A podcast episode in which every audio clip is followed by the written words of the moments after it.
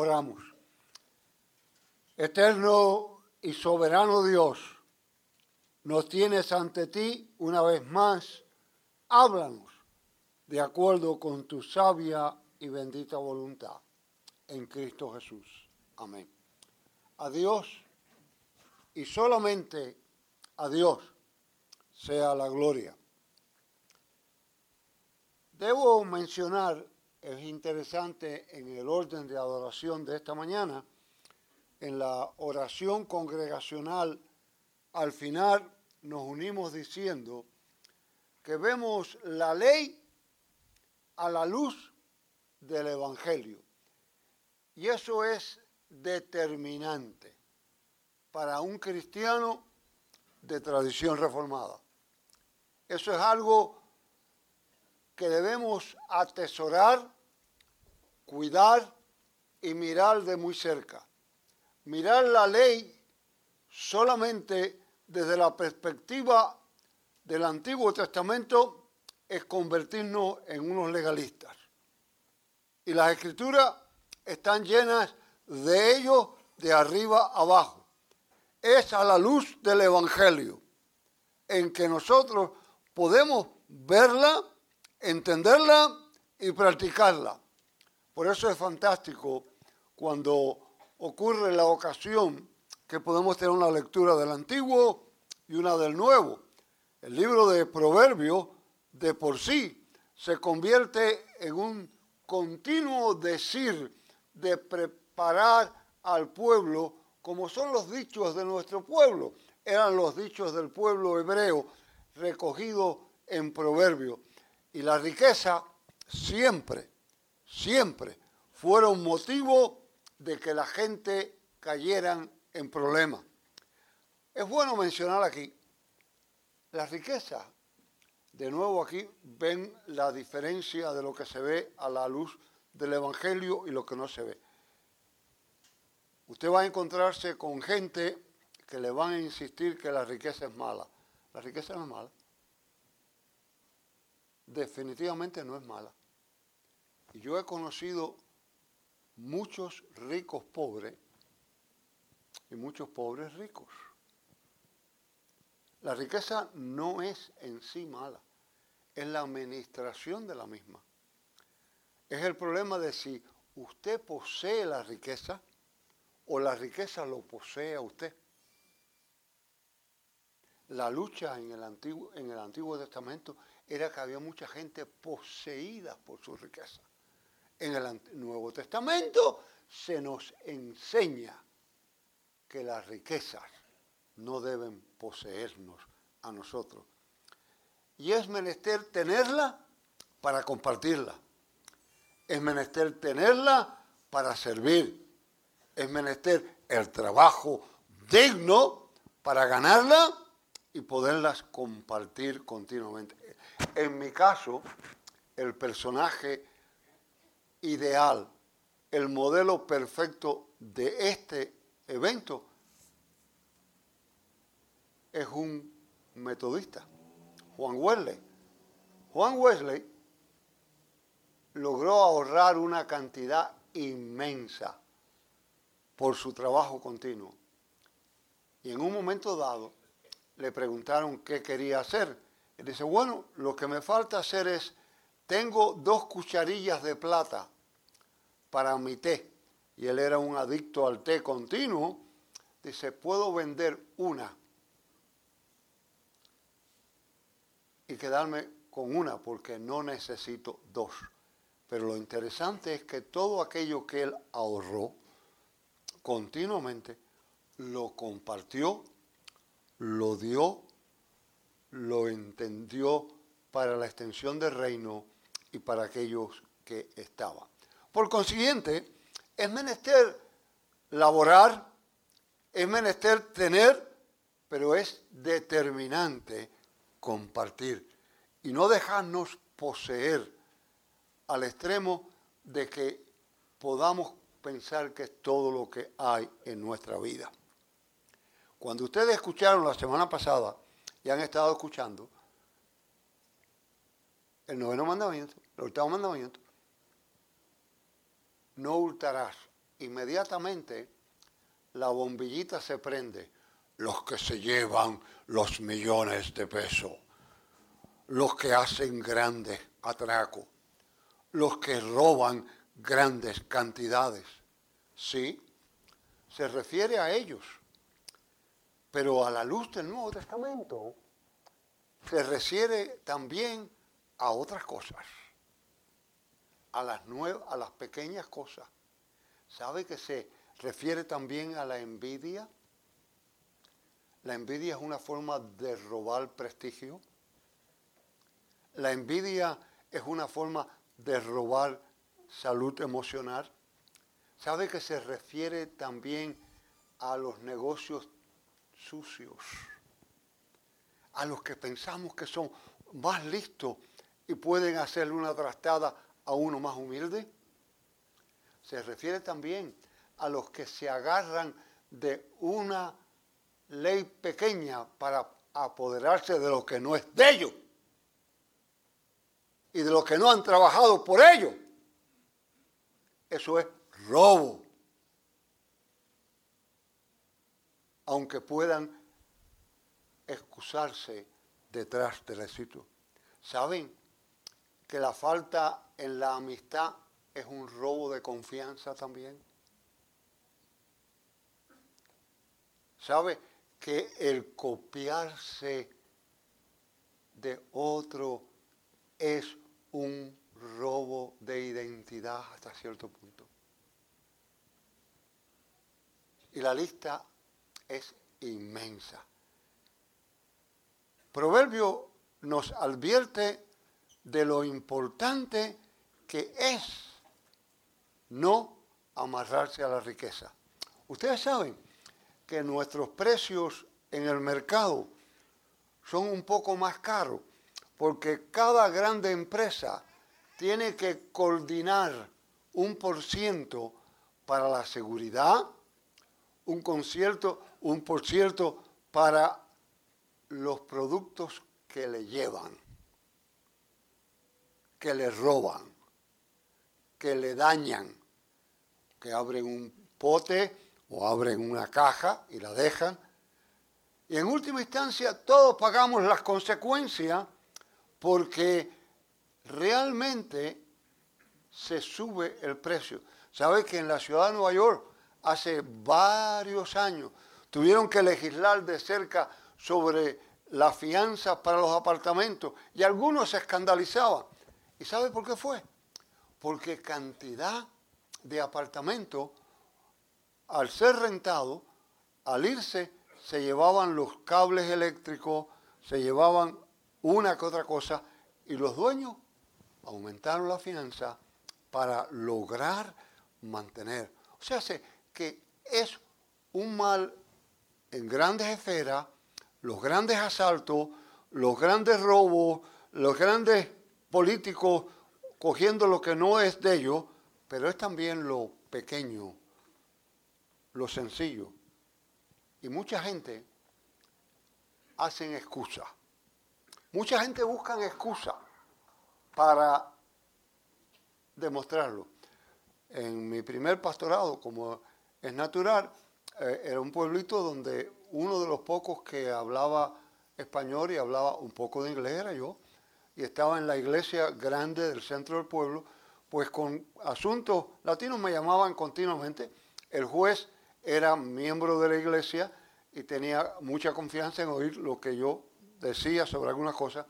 Y a un bloque de la iglesia había una tienda que en aquel tiempo se llamaba Newberry. Y me llaman un mediodía un joven que pensó que era listo, sumamente listo, entró en un día de invierno, me acuerdo como ahora era la semana antes de Acción de Gracia, entró y la ley que tiene, tenía las tiendas es, y usted todavía lo puede comprobar en las tiendas nuestras, si usted tiene algo que no es suyo y usted sale de la tienda, lo van a detener, pero lo dejan moverse en la tienda libremente. Y aquel joven encontró un overcoat, un abrigo hermoso que le parecía perfecto y se lo puso. Y dio vuelta y dio vuelta por la tienda y en un momento, ¡pum!, salió. Los guardias de seguridad lo aguantaron. Lo llevaron a la oficina del gerente. Ahí caí yo en el drama a tratar de traducir. Y él le dijo, no, no, yo no hice nada. Pero es que ese abrigo, sí, es de aquí. ¿Y por qué lo tenías puesto? Porque yo, yo quería probarlo a ver si era verdad que era bueno para el frío. ¿Cuántas excusas se oyen? Excusa cuando vemos la palabra y no queremos entenderla.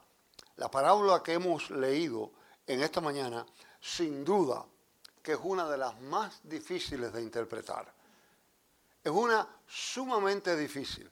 Sin duda que los que tenían allí grandes fincas en la Palestina, los que vivían en grandes lugares y tenían grandes estaciones, generalmente tenían un mayordomo a quien le ponían toda la confianza y desaparecía y volvía. El caso que está frente a nosotros, pues este mayordomo empezó a meter la mano donde no tenía que meterla y lo acusaron con el dueño. El dueño pues estaba dispuesto a votarlo, digo, explícate para sacarte de, de este lugar. El mayordomo no quería trabajar duro y tenía vergüenza de pedir. Se la ingenió. Empezó a negociar con los que le debían. Al de 180, al este el otro, el otro el otro. Pero si usted analiza bien de cerca la parábola y encuentra cómo el dueño alaba al mayordomo por ser listo, es un bribón. Es un verdadero bribón. El mayordomo es un verdadero bribón. Así que se encontraron bribón con bribón. Quizás el dicho de nuestro pueblo, el que roba a un ladrón tiene 100 años de perdón. Ahí encontramos, pero lo que hay al final de la parábola es lo que debiéramos atesorar, cuidar y guardar. Nadie puede servir a dos señores. Y mucho cuidado, en el siglo que nos ha tocado vivir, ahí no dice en ningún lugar que usted le pertenece al dueño de su fábrica, que usted le pertenece al jefe de su partido político, que usted le pertenece al presidente de su universidad, que usted le parece al gerente de su oficina. Eso no es verdad. Cada vez que yo oigo esta discusión, se me revuelcan los pelos. Lo que hay ahí es que primero usted le pertenece a Dios. ¿Escucharon? Le pertenece a Dios. Y perteneciéndole a Dios, la ofensa que usted hace en contra del que está con usted, la está haciendo directamente a Dios. Si usted se esclaviza con las riquezas, empieza a ignorar a Dios. ¿Cuánto podré llevarme yo el día que me toque irme? Nada. ¿Cuánto podrás tú? Nada. Lo que podemos en este momento es no robarnos, no hurtarnos el privilegio de compartir, el privilegio de ayudar, el privilegio de ver caras felices, el privilegio de extender el reino sobre la tierra. Sí, si Bribón era el dueño, Bribón era el mayordomo y bribones eran los que se cambiaron los números también. Allí aparece cómo en cosas sencillas se puede violentar este asunto. Cuando usted empieza a violentar, usted empieza a mancharse. Y empieza a mancharse en su carácter. Empieza a mancharse en sus actitudes. Qué incómodo es manchado, ¿verdad? Yo tengo a Marta detrás de mí todo el tiempo, limpiándome. Y antes tenía a mi mamá y a mi tía. Ah, soy bastante descuidado. Pero qué incómodo es cuando hay manchas que caen y manchas que se quedan y manchas en el piso. Eh, cuando usted quiere ver a alguien, yo visitaba en mi antigua parroquia, primera, muchos hogares con alfombras blancas y tenía un terror porque el peor ofensa era mancharle una ofrenda, una alfombra. Había uno que iba tan lejos que yo aprendí a creerlo, que había que quitarse los zapatos uno en la puerta de ellos para no mancharle, porque la gente le tiene terror a las manchas. La gente no quiere ponerse una ropa manchada. La gente no quiere tener un mantel en la mesa manchado. No quieren tener... Pero ¿qué acerca de las manchas que dan la hipocresía? Que es una forma de robo de palabra. ¿Qué acerca de las manchas que dan la envidia? Que es una forma de robo de lo que tú no has trabajado. ¿Qué acerca de las manchas que tienen por consecuencia el egoísmo? Cuando uno no lo reconoce. Se cuenta de una pareja que vivía cómodamente e invitó una pareja a su casa a pasar el fin de semana y cuando se fue la pareja fueron a limpiar la pareja el cuarto, a recoger las cosas, y la esposa le dice al esposo, ¿tú te has fijado qué mal están las cosas en el mundo? ¿A dónde hemos llegado? ¿Pero qué te pasa? Dice, ¿tú viste nuestros amigos que estuvimos aquí? Sí, se han llevado cuatro toallas. ¿Cómo dice? Sí, se han llevado cuatro toallas. ¿Pero qué toallas han llevado, mujer? Chico, aquellas suavecitas, blancas, eh, bien esponjositas que eran muy buenas. Pero ¿cuáles? Chico, aquellas que nos trajimos del hotel donde nos quedamos hace un par de semanas.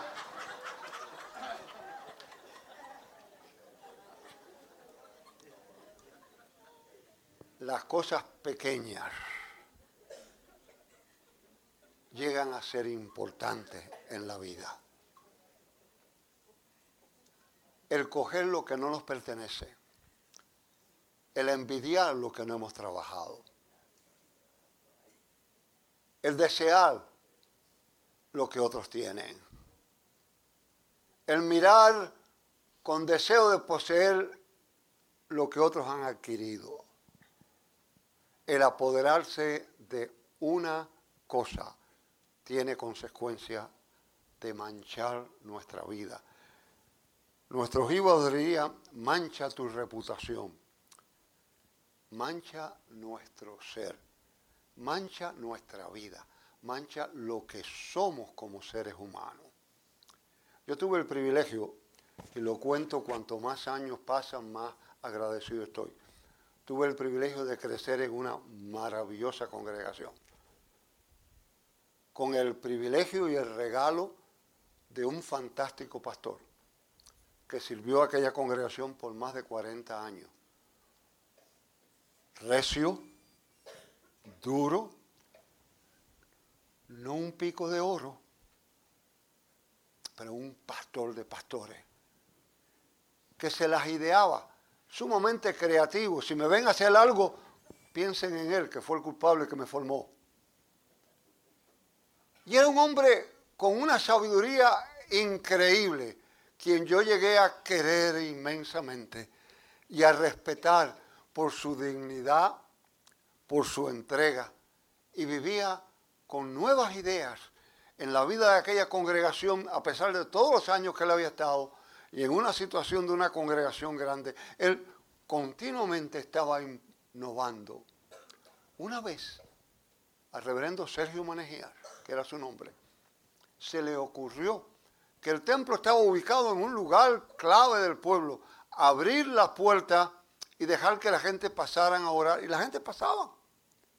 Y pronto él descubrió que la gente, por agradecimiento, por costumbre, por idea, por lo que fuera, los dos platos estaban siempre en la mesa frente al púlpito, echaban algunas monedas. Y él, eso sí, era celoso de las finanzas de aquella iglesia al máximo. Y pronto lo descubrió. y me imagino que por la mañana pasaba y chequeaba lo que había. Antes de pasar, por la noche lo recogían y lo llevaban a la tesorería. Y él lo hacía continuamente. Pronto él descubrió que empezaron a desaparecer monedas. Y desaparecían monedas. No dijo nada, él no era, él no dijo nada. Habíamos un grupo que estábamos todo el tiempo allí en el edificio, en la oficina, ayudando. Yo creo que Dios fue extremadamente generoso conmigo. Mi vocación fue clara desde muy jovencito. Yo sabía en qué dirección Dios me estaba llevando. Así que yo lo observaba a él, lo miraba y era mi ídolo, mi verdadero ídolo. Yo quería llegar a ser algo así. Eh, yo me recuerdo como yo admiraba cuando él se ponía su toga y subía al púlpito, era el personaje que yo admiraba. Mi vocación estaba definida en cuanto a eso. ¿Cuál no fue la sorpresa? Había una persona que hacía limpieza, la secretaria, había un pastor ayudante que él tenía y dos o tres jóvenes que estaban metidos en la oficina.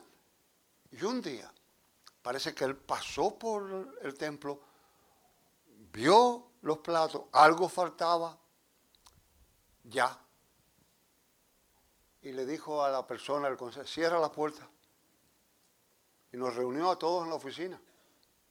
Le dijo, uno de ustedes tiene las manos manchadas de coger de la ofrenda del Señor. Todos nos quedamos. ¿Qué le pasa? Háganme una fila aquí, por favor.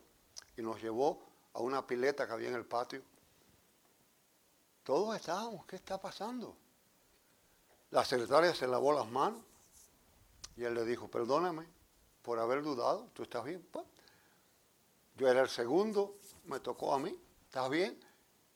Llegó el cuarto el quinto, metió las manos bajo la pileta, se lavó y se le pusieron las manos negras. ¿Qué había pasado? No, no era que Dios intervino allí directamente y dijo, te voy. Aquel pastor que tenía una inventiva, temprano antes de abrir el templo, le había regado un poquito de nitrato de plata a las monedas y a la vez que se conectaban con el agua se ponían prietas. Aquel joven tuvo que trabajar como tres meses para pagar lo que había cogido. Pero la mancha lo delató. El cristiano que se mancha con lo ajeno está delatando. El cristiano que se mancha con la envidia está delatado. El cristiano que se mancha con el deseo la envidia y la jaibería de poseer lo que no le corresponde y de aprovecharse de reglas o prácticas para quedarse con lo que no han trabajado, se manchan y están manchados. Y a la luz del Nuevo Testamento, la única manera de limpiar las manchas es con arrepentimiento ante el Señor. Es Él el que limpia, es Él el que transforma, es Él el que cambia. Trata de no mancharte. No te manches. No te manches con codicias. No te manches con envidias. No te manches con lo que no te pertenece. Y si en alguna ocasión te manchas, la única forma de limpiarse es arrepentimiento. ¿Sí? La ley es clara, no hurtarás. El Nuevo Testamento le pone lentes, claros y brillantes. No se puede servir a dos señores, porque o se aborrece al uno o se prefiere al otro. No se puede servir a Dios y a las riquezas. No te manches con ella. Así te ayude Dios. Amén. Gracias Padre por tu presencia, por tu amor, por tu bondad. Háblanos cada día y guíanos con tu mano. En Cristo Jesús. Amén.